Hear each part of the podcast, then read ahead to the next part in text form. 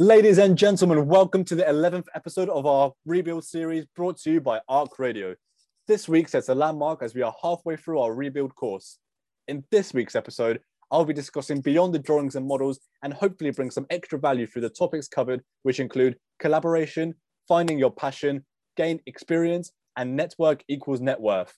Now, let's get straight into it.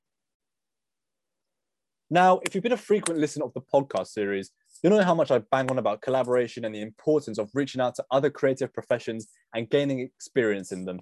However, collaboration also in the sense of working with others within the field of architecture, because as we all know, there are many avenues people take and different routes on their way to becoming an architect, whether they dabble into graphic design, fashion, sculpting, civil engineering, etc. They all have different experiences which lead to them thinking and creating in different manners. And it's so important to expose yourself to as many elements as possible. And whilst forming relationships with these people, it's also about learning from them. For you to bring them value through your own expertise and to pick up some of their skills and ways of working.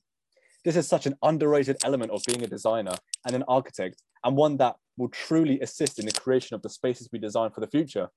It's also through this that you'll be able to grow and expand your network of connections and form relationships with incredible people that may later on in your career be the ultimate investment. But I'll talk more about this towards the end of this week's episode. Passion is one factor that determines who we are and what we do. For all the young, aspiring architects and junior designers out there listening to this podcast, time is on your side.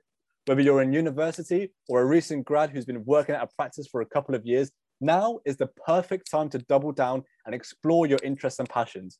I think it's great if it's related to your given profession, whether it's architecture, graphic design, illustration, or others, because through this, you can use your nine to five to sharpen your skills, obviously, work to meet the needs of your practice and the clients you're working for. But additionally, it allows you to transfer and translate what you do at your day job into your side hustle.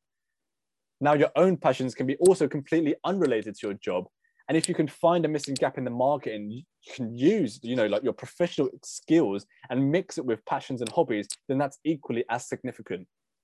Your passion is the one thing that you can do the best with the least amount of effort. It's your gift and what you can truly say you love doing.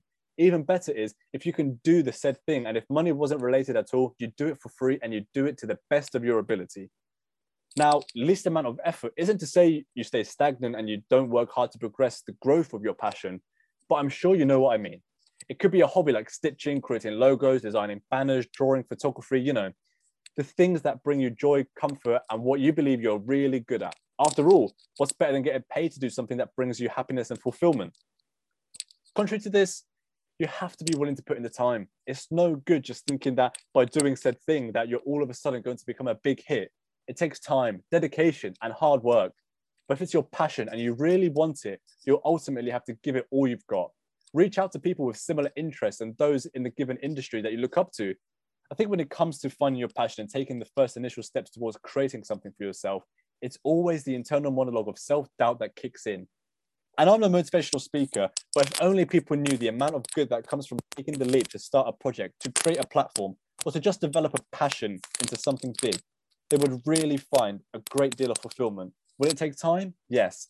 But through experience and out of hours dedication, it really is possible. You see, it's through gaining experience and exposing yourself to as much of the profession as possible that you will truly see if it is for you. And if it is, then you'll be able to see how you can place yourself within the genre. It's about fitting in. It's about taking your skills, your characteristics, and beliefs and seeing how they can disrupt and bring a new face to the profession or how they can improve the quality and the growth of it.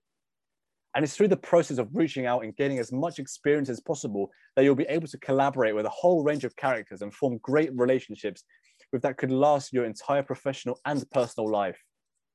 Through trying out new industries and new ways of design, you'll be able to get a stronger idea of what your passion is. What is about the different experience you've gained that bring you joy, fulfillment, and purpose? It's better to open yourself up to all these opportunities around you than to be stubborn and turn your back on what could take your career to a new level because we all start with ideas of what we want to do and where we want to be. However, by not taking the steps to reach the desired goal, we will never get closer to obtaining it. And more often than not, we see our end goal change course or take a new turn along the way, which is good. It's healthy.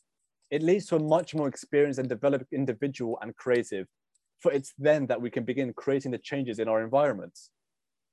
I think it's become clearer through this series that the people you meet along the way, the characters you get to work with, you know, through gaining and finding new opportunities and experiences can really be the difference between where you are now and where you want to be. And by that, the term network equals net worth really does come into play. Yes, the professions of architecture, design, fashion are all centered around drawing, sketching, exploring, testing, and so on. But it's the tutors on the course, it's your peers that you work with and form relationships with over the years. It's the colleagues in the workplace, in the office or practices. It's the supervisors, the executives, your bosses on our journey that will bring greater value to us than we believe. In previous episodes, I've said that some members of the current generation of architects are stubborn and arrogant, and I still stick by that. But if we open up this topic and understand the deeper rooted issues into why they are so, could we begin to understand from their perspective that they didn't have these mentors and workplace environments to grow and develop as young designers? It comes down to how are we being educated and can we take the good and the bad from our own experiences to provide better environment and opportunities for the next cohort? Many of us are still at university or recently entered the professional world, but it's a collective effort and one that will bring tremendous return for the future, not only for architecture and design, but for the experiences people have in the spaces and environments that we design.